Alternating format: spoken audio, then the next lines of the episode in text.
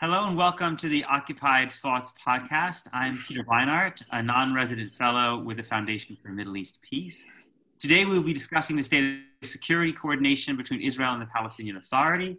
I'm very lucky to be joined by two expert guests who have researched, researched and written on this topic extensively.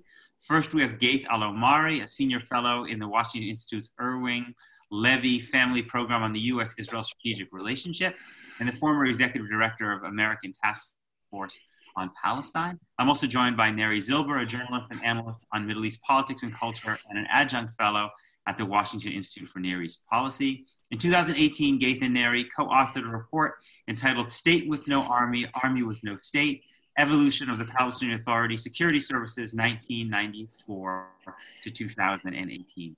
Thank you both very much for, for spending a little time with us. Thank you, Peter. My uh, pleasure. Um, so, Ghaith, let's let's start with you. Um, uh, there was news recently that um, the Palestinian Authority uh, President uh, Mahmoud Abbas said that he was going to end security cooperation with Israel. Um, I wonder if we can just start by you talking a little about what exactly he did say and how much significance we should attribute to it. Right. Uh, first of all, I mean, what he said was actually not only end security cooperation, but what he said that in response to Israeli plans for annexation and for the formation of an Israeli government that has annexation as part of its uh, platform, he says that the Palestinian Authority is no longer bound by its agreements with Israel.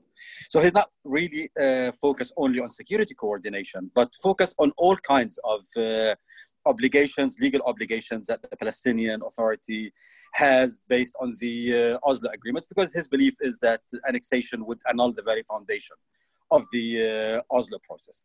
Now, this is not new. I mean, the Palestinian, different Palestinian uh, leadership bodies, within the PLO, within Fatah, have already said that they want to end these relations with Israel because they feel that Israel has broken its part of the uh, deal. What's new is that this time it seems to be more serious. Um, I don't think we're seeing a complete severing of relations. We're seeing a downgrading of relations. So there is continues to be some communication, but at a different level, at a different pace. Uh, and I think, but ultimately, what we're seeing, what Abbas is trying to send, is a message. If we go ahead with annexation, this is almost like a taste of things to come. Hmm. Uh, Neri, anything you want to yeah. add? Yeah, I'll uh, I'll just jump off from what uh, Ghaith said. I think that's absolutely true, and I think his exact words were that uh, the Palestinian Authority, the PLO, were released from their obligations vis-a-vis all the prior agreements that they had signed with Israel. Uh, he didn't say that all of them were voided or that the peace agreements were were over, um, and I think that's a that's an important distinction. Uh, and as Ghaith mentioned, I think the the message is is the crucial point here. Uh, the political and strategic context within which Abbas and the Palestinian leadership are taking decisions is precisely the threat, the looming threat, the future threat of annexation. And so this is a message not only to Israel, but uh, the wider international community, uh, the European Union, uh, the wider Arab world, uh, definitely Washington, that while uh, Abbas and Ramallah don't quite want to uh, take all these steps and sever ties, they feel that they might not have any choice in the coming weeks or months uh, precisely due to uh, due to annexation. Right. So as you as you both said, this is bigger than than security cooperation itself. But um, since that's what we're focusing on in this conversation, rather than the kind of broader political dynamic, um, um, I wonder if you might, Rafe, just um, talk a little bit about what security cooperation has actually looked like on the ground uh, in the West Bank um, between the Palestinian Authority and Israel in recent years? How does it actually function? And of course, I mean, it evolved um, over time. And I think uh, what we see today is a product of a process that started towards the end of the uh, second intifada. I think President Abbas and at that time Prime Minister Fayyad understood that that uh, violence is not uh, good for the Palestinians on multiple levels. So we started uh, seeing security coordination begin at that point uh, with uh, tremendous American support, by the way, and Jordanian support, and it's taken many forms, uh, ranging from you know exchange of intelligence about terror um, uh, coordination when it comes to Israeli operations in uh, Area A, coordination when it comes to the movement of Palestinian security forces between cities uh, when things uh, heat up. And this is very significant for these times. When things heat up, the Palestinian Authority forces would uh, act as a buffer between demonstrators and Israeli uh, forces to ensure there's no friction, make sure that any demonstrations take place within is the Palestinian towns, not at friction points. So there was a whole myriad of, uh, of uh, things that fell under the rubric of security coordination. Um, and Neri, from, from the Israeli perspective, how successful has security cooperation been? Uh, well, extremely successful. Uh, if you look at just the security environment, the stability on the ground in the West Bank over the past, say, 10, 11, 12 years, since, uh, as Leith mentioned, coming out of the, the really dark period of the Second Intifada, uh, it's almost night and day different in terms of uh, the situation on the ground, the relationship between uh, the PA security forces and the Israeli army and the various intelligence arms. so it's it's quite successful. Uh, uh, you know, during the course of the study that we put together, uh, we interviewed uh, several dozen, I would say, former and current uh, Israeli security officials, uh, both in the army and the intelligence services, and everyone to a T said the same thing, which is that this relationship uh, not only is functioning really well, but it's highly important, precisely to maintain stability. And you know, just one anecdote uh, during the course of the research, I was on um, patrol with a with an IDF uh, battalion commander outside of Bethlehem, and we were going around. It was a foggy, uh, cold and January morning, and uh, and I asked him about the relationship with the PA security forces, and he told me that that he does believe that there is someone on the other side that he can that he can trust, that he can rely on. Uh, and this is this is new and this is different uh, very much different from the Second Intifada, even I would argue very different from the situation in the 1990s, where you saw uh, sporadic upticks in, in violence, even including PA security force personnel uh, opening fire on, on Israeli uh, soldiers. And we've had nothing like that uh, in recent years.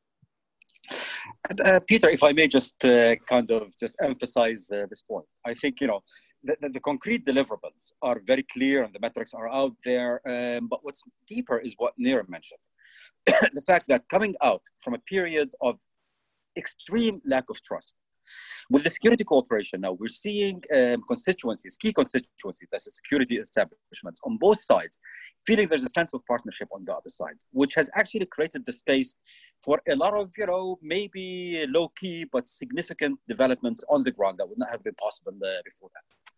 Hmm. Um, but right, just to continue, I mean, this is not though a relationship of equals, though, right? I mean, if if in in reality, if the um, if Israel wants the PA to do something.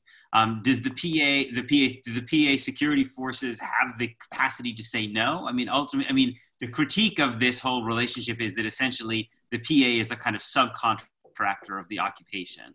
Um, um, what, what, what, what, would you, what would you say to that? Yeah, I would actually very strongly disagree with this, uh, with the sentiment. I mean, I feel that, uh, and I think uh, definitely the chiefs of security in the Palestinian Authority, as well as I believe President Abbas himself, uh, think of this as a Palestinian national interest on many levels one level was actually maintaining law and order. I mean, as someone who lived through the second intifada um, in Ramallah and uh, Jerusalem, I knew the kind of security void and the chaos that was there, and the Palestinians were paying the price.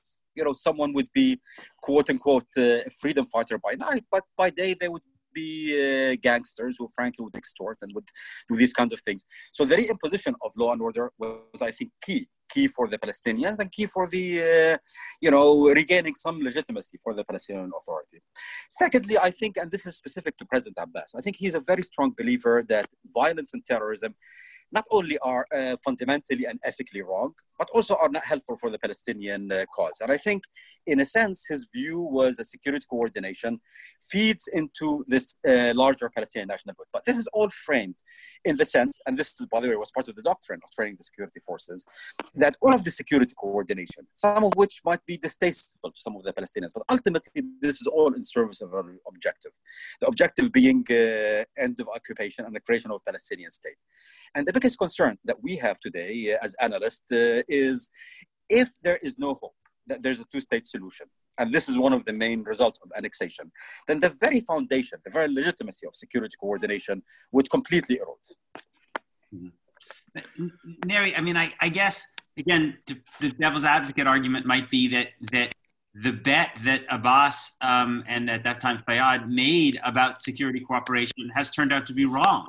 You know, the idea was that you do good security cooperation, you reassure Israelis, you reduce terrorism, you show that Palestinians can be trusted with their own state, and Israel moves in that direction. Hasn't Israel moved in exactly the opposite direction? You know, quickening pace of settlement growth, Netanyahu being you know reelected and reelected and reelected now on the cusp of annexation. So I understand that Palestinians might benefit from more law and order, but as a political project, how can one you know as a goal towards statehood, how can one say that security cooperation has succeeded for Palestine? So I, I think therein lies the rub. Uh, I think the tragedy of, of the current moment is precisely as you laid out that despite, uh, I would say, a decade of of real progress on the ground. Uh, this hasn't translated into political progress uh, vis-a-vis any kind of uh, negotiated settlement or, or real peace process, and that's that's a tragedy. And we can you know we can get into the reasons why uh, there hasn't been any progress, uh, but but I would say that's that's one of the motivations we had in in putting together our report to explain uh, to the public at large, to policymakers in Washington and beyond uh, that hey, there is actually, uh, despite the rhetoric you hear from certain circles, a real Palestinian partner on the other side, uh, imperfect as it may be, uh, but it does exist. Um, it does work uh, day and night with its Israeli counterparts to to fight terror, uh, to uphold stability, and to to maintain a certain level of of security threshold, so to speak, um, so as to allow, ideally, the politicians to build on that. Um, you know, the basic wager, even going back to the Oslo period in the 90s, was really, uh, you know, security for for land.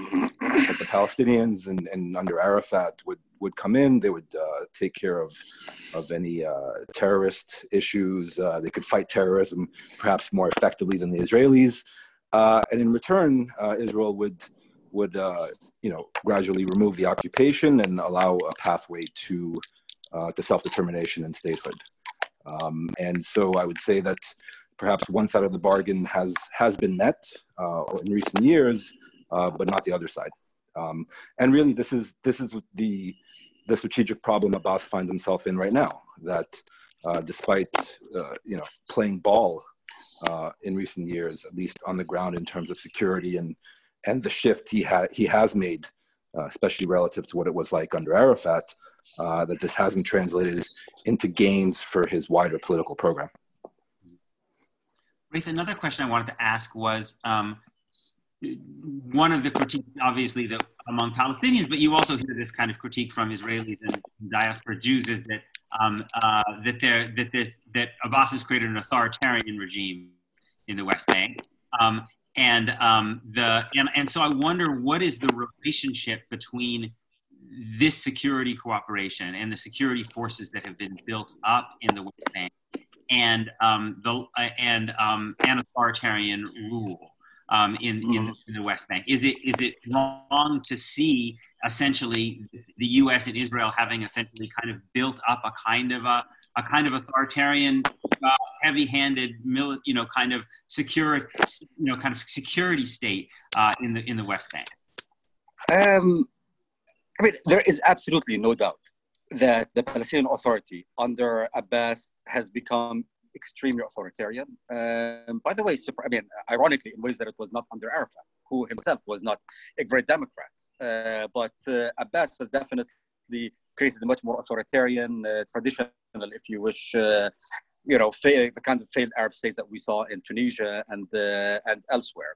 Now, I don't know if there is actually causality between uh, the security forces and uh, that we have today and uh, repression. I mean, uh, under Arafat, uh, while again things were not as bad, you know, the rudimentary security forces he had were sufficient to do the kind of repression that was needed. I think, in a sense, you know, you don't need highly trained, highly um, strong, you know, counterterrorism forces to be able to apply um, repression.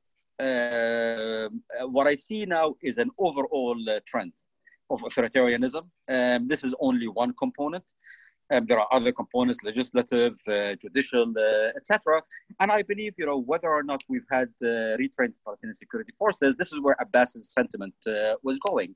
And to my mind, one of the biggest mistakes that uh, the US and the international community, I wouldn't just blame the US on this, has done is while focusing on the training and focusing on the deliverables to the Palestinian Authority, uh, has not uh, had a much more robust demand for more transparency, more uh, um, human rights uh, issues. And I think there was almost an artificial separation between technical training and overall political push for uh, transparency, good governance, and things of the sort. And I think part of the, tragedy, the crisis we have now and the, the legitimacy deficit that the PA has is exactly that. We were too uh, fixated on quick deliverables without focusing on the need to push for a much more representative, responsive governance. Raith, I want to just stick with you before I go, go back to Neri. So what, one of the reasons, presumably, that um, authoritarianism has been able to flourish under Abbas is that there have not been elections, right? And and one of the reasons there hasn't been elections is that when there were parliamentary elections in 2006 and Hamas won those parliamentary elections, the United States and Israel pushed quite hard for Abbas to disregard them and rule and basically rule without parliamentary consent. Um, so I guess to go back to my question, is democ is is an actual free election creates another risk that Hamas wins, gains some share in power, and yet, as I understand it, security cooperation is partly built on repressing Hamas activism on the ground. So, is it possible to have Palestinian democracy in which Hamas runs and potentially wins elections, and yet also maintains security cooperation? Right. First of all, the issue of repression goes both ways. I mean, in the same way that the PA represses Hamas in the West Bank, Hamas security forces repress uh, Fatah activists in Gaza. This goes both ways. But what you what you actually pointed out uh, is really the the kind of core um, conundrum that the Palestinian political system is facing uh, right now. Elections are good and elections are necessary, but you cannot have elections when you have such a fundamental disagreement on the very foundation of what the body politic is uh, among the Palestinians. Security coordination is one component of this. There is obviously diametrical opposition between the PA and Hamas, but there are many other actually components to this uh, division that will not be resolved by uh, elections one state, two states, resistance, uh, diplomacy, theocracy, uh, secularism. I mean, all of these kind of fundamental questions are un- unaddressed in the Palestinian uh, system. The security part is one part of the com- component, but I believe if you really want to have democracy and if you really want to have Palestinian unity, these issues need to be uh, addressed and discussed and at least have a sense of consensus of what is the Palestinian national direction, ethos, and fundamental rules of the game. No one is trying that, and that's one of the reasons why I'm actually very skeptical that elections will happen, and if they do happen, they will be in any way meaningful. The division is much deeper than one that can be resolved simply by elections. Yeah, I'll just. No, please, Neri, go ahead. Yeah, I'll just add that um, you know what what you had in 2006 really, and and in retrospect, it was a mistake was to hold these parliamentary elections uh, and to allow Hamas to run. Uh, and this was done due to due to real pressure from the then Bush administration. Uh, they viewed uh, democracy promotion in the Middle East as as a silver bullet, uh, so to speak, this panacea to all the other ills, uh, both in you know in the Palestinian body politic and in the wider the wider Arab world. And that's I think uh, inarguably been proven incorrect. And, and Hamas, uh, due to real divisions within Fatah and due to real anger amongst Palestinians of, of Fatah uh, corruption and mismanagement, uh, Hamas won the elections. And so what you have, that's, by the way, set the stage for, uh, for the geographic division, not only the political division um, of, of the Palestinian Palestinian body politic between Gaza and the West Bank and between Fatah and Hamas. And so I think, uh, you know, we saw earlier this year a, a kind of push by certain European partners to to move the the Palestinians towards elections. And what I said at the time uh, earlier this year, which which seems like a lifetime ago, was that uh, I don't think it's it's the right time to do that. It's arguably the worst time to do that uh, for a variety of political reasons, and that you're setting you're setting up uh, the you know Fatah and the PA uh, for another loss. And so, if you were to go down the the route of of elections and democracy promotion, which which you should, uh, you have to do it. I think a bit more a bit more wisely than it was done in the past. And by the way, I think I mean, sorry. Uh, go, go, ahead, Ray. I mean, what what Nir described is exactly the way that Egypt, which has been uh, managing the whole reconciliation process, is approaching it. You know, look at it from the holistic approach. Whether you're talking about the national agenda, the PLO, the PA itself, and security coordination and security forces become actually part of this larger uh, whole. Without that holistic approach, I fear that uh, elections would just be, uh, you know, will further the division and not actually resolve it.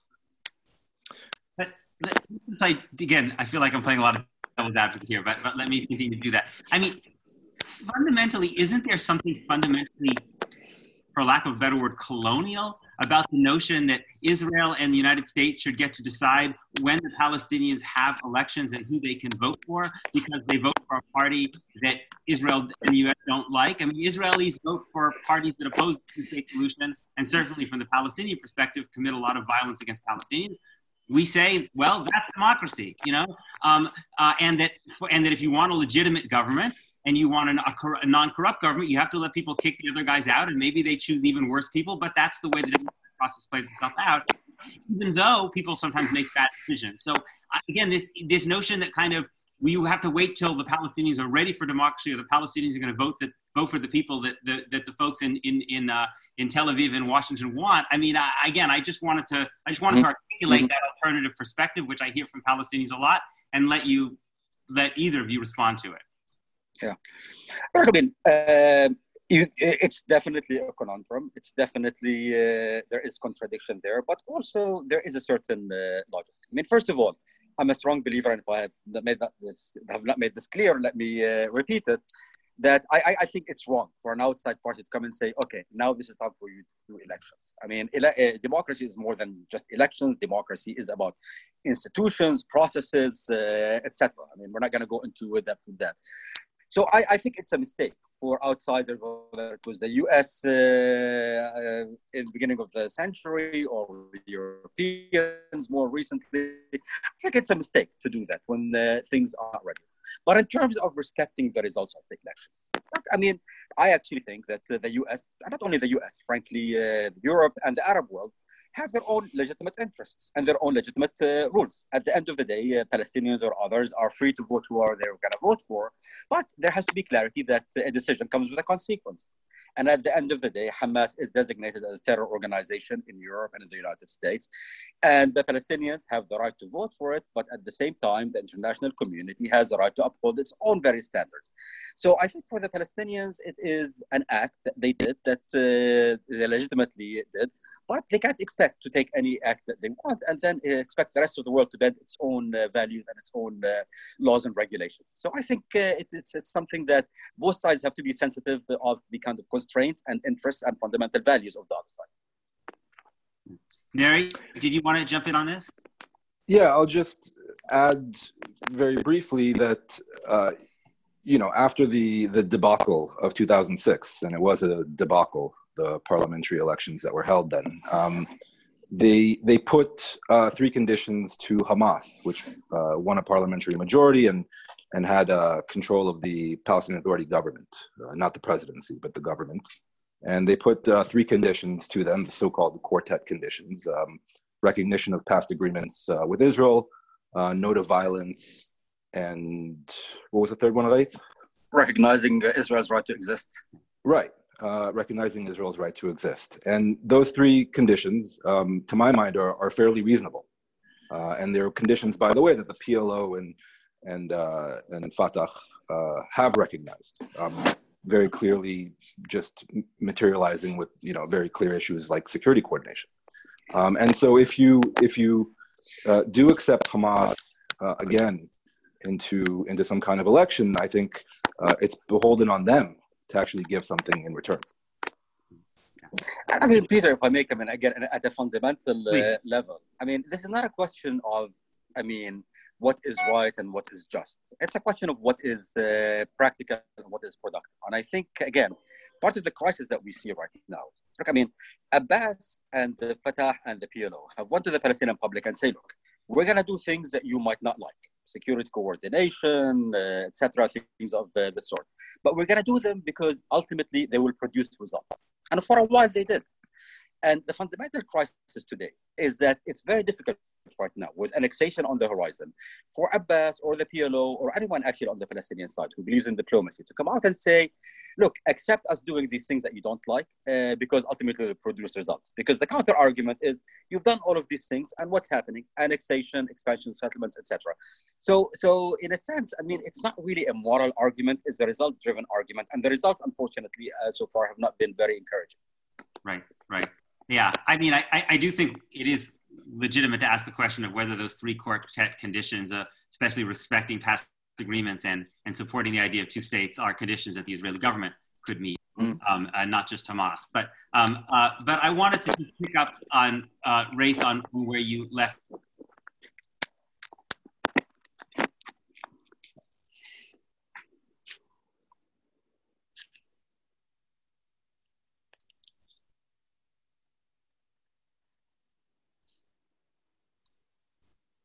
is the is the is the, what the PA has been doing um, since it began security cooperation is kind of the exact inverse of what the African National Congress did in South Africa in the 1980s, which is to say they they their, their conscious strategy in the 1980s was to make the the township the black townships ungovernable to raise the cost of control for the South African government, even though the, most of the cost was borne by Black South Africans. It was a, you know, talked about a whole generation that virtually didn't go to school, and yet it was effective in forcing a crisis um, uh, in, in, the white South African government because the cost of it literally having to go in there every day and try to put down these rebellions forced a new kind of conversation uh, in the South African regime. And I just I wanted to ask you, Gary, since Raith has kind of said that that the that the security cooperation hasn't produced the political outcome. What do you think the political outcome would be um, were the Palestinians to go the other route um, uh, and and security cooperation and and essentially not provide the kind of law and order um, uh, and anti-terrorism, you know, uh, cooperation that they've been for the last few years? So I think this brings us back to the politics. Sorry, go ahead. Right. So I think this brings us back to to the beginning of the conversation and, and the current moment, really, uh, and the de- decision uh, that Abbas and the Palestinian leadership currently face.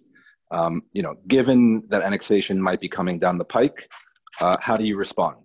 And there are various uh, international and diplomatic measures uh, that they've uh, begun taking, trying to garner international support to to pressure Israel to not go through with annexation.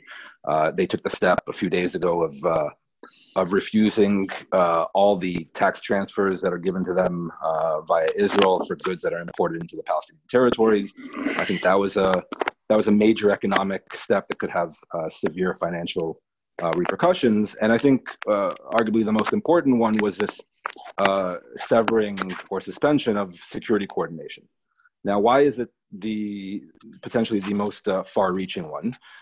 because it may it may in a few weeks or or if annexation uh, is really is really uh, happening um, create a situation like you like you described. Uh, in other words um, that all the all the things that the PA security forces do um, or many of the things uh, like for instance riot control stopping uh, whether by commission or omission palestinians from reaching these friction points in the west bank uh, between palestinian and israeli control um, you know, really, really uh, acting as a as a buffer and not letting things spiral spiral out of control. I think that uh, that may be a more realistic scenario than many people here would like to would like to countenance. Um, I don't envision, and the Palestinian officials that I've spoken to have said so uh, clearly, they're not going to stop uh, counterterrorism. You know, they're not going to do what Arafat did in the 1990s and the Second Intifada, this kind of double game of of uh, of kind of you know upholding a certain level of coordination, but through the back door allowing Hamas or Islamic Jihad to to launch attacks. Um, to say nothing of of uh, Fatah militants launching attacks. I don't see that happening, and, and the Palestinians in Ramallah have said so themselves. Uh, but short of that, and with the eye of raising the price uh, for Israel with the with moving forward on annexation, I could see a situation precisely as you described, which is that mass demonstrations are are formed and allowed to happen, and that you know not only does it bring international attention, but it very much uh, is a preoccupation for the IDF in trying to uh, trying to contain it. Mm-hmm. And again, I mean, there is, I think, I mean, the question that you asked, Peter, is a question that uh, I mean, it's one of the key questions that the Palestinians in general are actually asking themselves: What would work? Because I mean, you know, we're focusing on one thing that did not work, and that's security coordination and diplomacy, and it absolutely has not worked. But neither has anything else worked in recent times for the Palestinians. I mean, uh, they tried the uh, Intifada. Uh, that was very damaging not only to the Palestinians, kind of on an individual and socioeconomic level, but also on a national level. And I think this is uh, very strongly felt by the majority of Palestinians. Tried violence, uh, you know, Gaza style, um, that came with the, with uh, bad consequences. For really for Palestinians today, and this is part of the problem, is that they cannot even identify a path forward towards uh, progress. What this creates is, is volatility, and this creates the space for what we've seen a lot of recently, which is kind of individual, uh, revenge motivated uh, kind of violence, which is very difficult to control for any security uh, establishment. So, at the fundamental level, this is where the Palestinians find themselves. They know they don't like where they are right now, but they are at a loss of what are the tools. Because, frankly, in the recent memory, they've tried all the different tools. None of them have produced anything for them. Right. But Neri, I want yeah. just to go. You were sketching out. It sounded to me potentially like a scenario in which anti-terrorism cooperation is maintained, but the the PA um, opens the door for um, all for, for protests, which is which which don't doesn't qualify for terrorism. You know, whether I mean not to say necessarily that would be completely nonviolent, but some forms of mass protest, maybe looking more like the first Intifada than the second Intifada. I don't know, but um, I, if we play out that scenario, you know, to pick up on where Ghaith left off, which is to say what might work, what do you think the impact on Israeli politics would be of something like that? I mean, I think I think the impact could be profound if it was if it was done correctly and calibrated correctly. Um, you know, as Ghaith uh, said very uh, very correctly, uh, Abbas doesn't have many good tools. Uh, he doesn't have any good tools in order to push back uh, against Israel and, and the annexation idea. So he's he's sitting there and he's trying to garner international support. He's trying to uh, kind of send a message to Israel, uh, you know, please, you know, please don't do this. And so what what may work, what may send the strongest signal, um, it's an open question. In the past, like you said, uh, the second intifada, I, I, don't see Abbas and and the current Palestinian leadership, uh, thankfully, going down that path. Um, it proved uh, disastrous uh, for them and also uh, for many Israelis as well. but like you said, Peter, the first intifada might might provide a a more a more realistic and effective model, contingent on them being able to keep it nonviolent. and that's a big question and I think it's a question uh, that's going through the minds of, of certain officials in in Ramallah. Um, you know, they're not quite there yet. I'm, i think they're they're hoping that it doesn't have to come to that. Uh, but it's you know it's a question of whether Abbas will will actually go down that path because he's been in power for 15 years and he hasn't he hasn't done it yet. He hasn't uh, quote unquote uh, pulled the trigger on that on that strategy uh, because uh, he knows that you know you you start these things, but you don't quite know how uh, how they'll end. Okay. And look, I mean, in the past, when there were attempts to do some of these kind of peaceful uh, um, demonstrations, Um, they have not worked, and they have not worked because uh, the, you know different parties with vested interest, be it Hamas, but also Fatah itself, are very reluctant to cede kind of the ground to uh, organizing uh, grassroots organization. And so often what we've seen, things starting out uh, peaceful, things starting out grassroots, and then uh, Fatah, Hamas, Islamic Jihad to a lesser extent, would come and try to hijack that. And the only way they know how to do it is uh, using violence. So, ironically, to produce what you laid out, uh, Peter, you need two things. You need a strong security uh, sector to impose discipline. Without that, the peaceful demonstrations will quickly devolve. But what you need is also a degree of political legitimacy for the leadership to basically um, you know mobilize their public. And today, and this is part of my own concern as I look at the Palestinian arena, I don't see the leaders that have this kind of political legitimacy, be it in Fatah, but also in Hamas. I just don't see who has the kind of moral authority to not only bring people to the street, but to also uh, impose a degree of discipline that is needed to produce an nonviolent uh, uh, strategy. Um, I one or two more questions, but Ghaith, I wanted to just ask you a little bit about how security cooperation you think may fare post Abbas. If you you know look at the potential range of contenders which take power after him, how likely do you think? Uh, I mean, do you think those people have the same interest in security cooperation, or do you think that with Abbas, uh, an entire strategy and perspective may may pass? I actually think, look, I mean, if you look at uh, the uh, potential successors within, uh, if you wish, the tent, um, within Fatah, within the PA establishment, I think they will all be committed to security coordination. Um, maybe in the beginning they will take hardline positions. I think each and every one of them uh, knows um, that if there is no security cooperation, the viability of the Palestinian Authority is in question. I don't see any of the kind of available uh, successors as someone who would uh, end this and, by extension, uh, uh, lead to the fall of the PA. My concern is not that. My concern is that because of the kind of vagueness uh, and lack of clarity surrounding succession, because of the volatility of the overall political context, including as it relates to relations with Israel and annexation, etc., my fear is that the succession process will not produce some of these establishment figures who we can predict and who we know how they're going to operate, but will predict a much will produce a much weaker, much more decentralized, if not to say disintegrated, uh, Palestinian body politic. And then I'm worried that competing Palestinian interests might resort to violence. But if we end up with an orderly succession, I'm, I'm very, I'll be very surprised if uh, the next leader will uh, end security cooperation.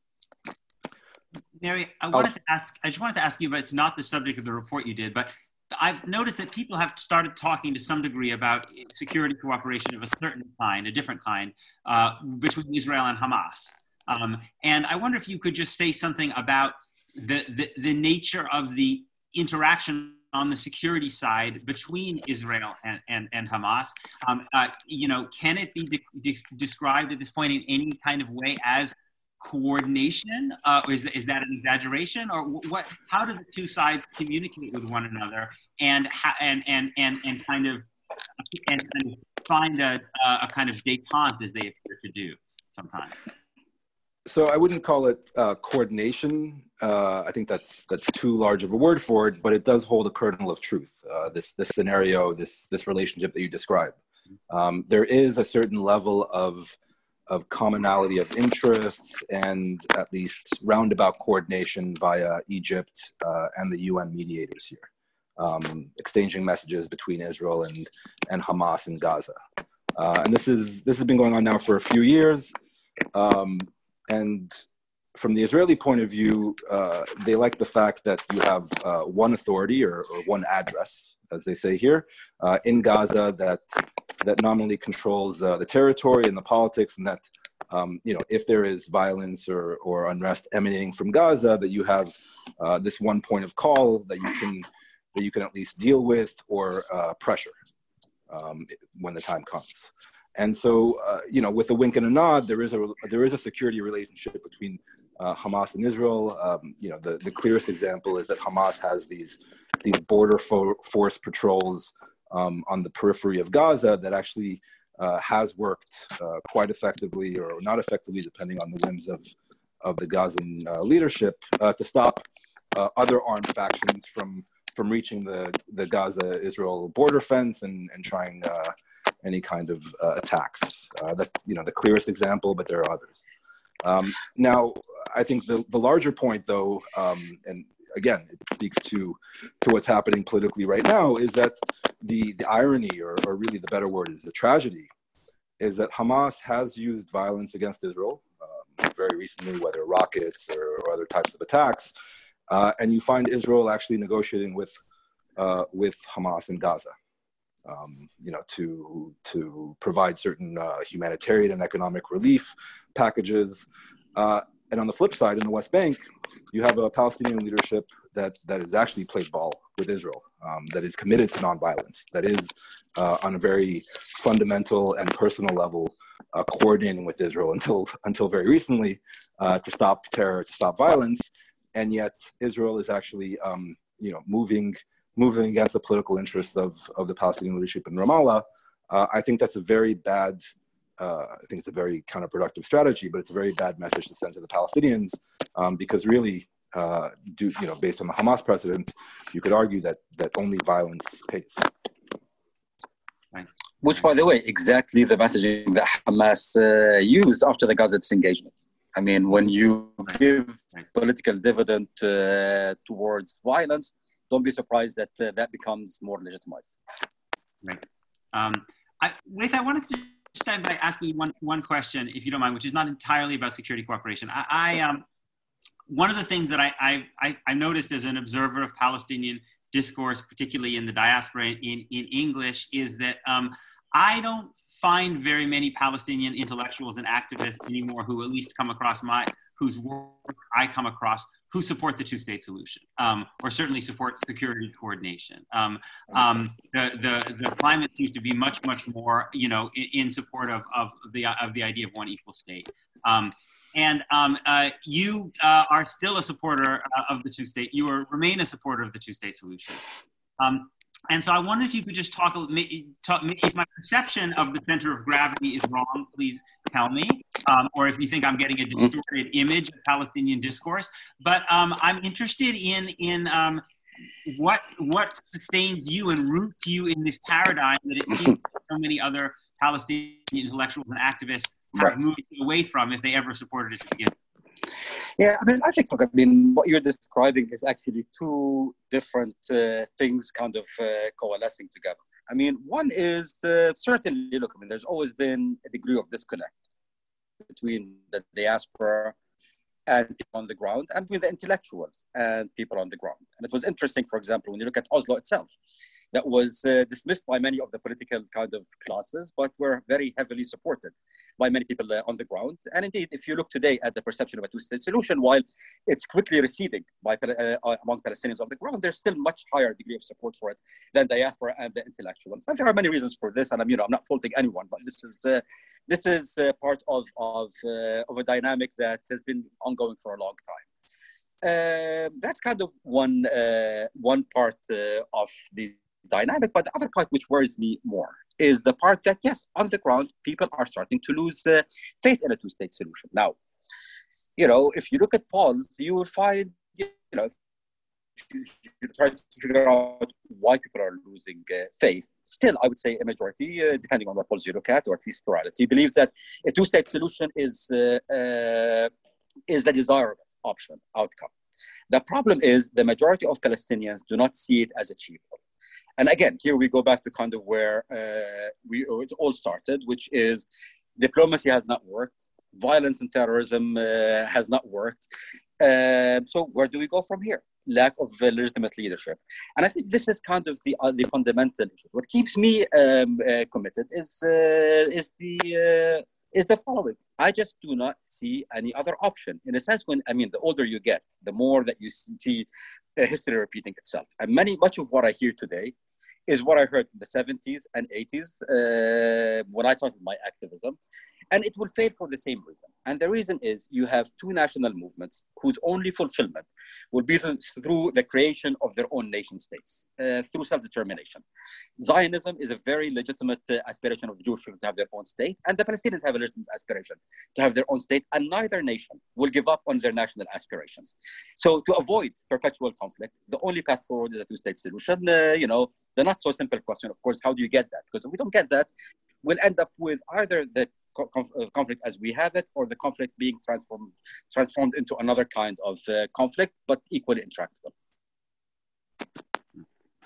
Um, well, on that um, uh, dispiriting but um, but but a deeply honest um, uh, note, um, I wanted to thank both of you very much, uh, Neri and Ghaith. Thank you for spending some time with us, and I hope we'll have the opportunity to do it again. Thanks, Peter. Take care.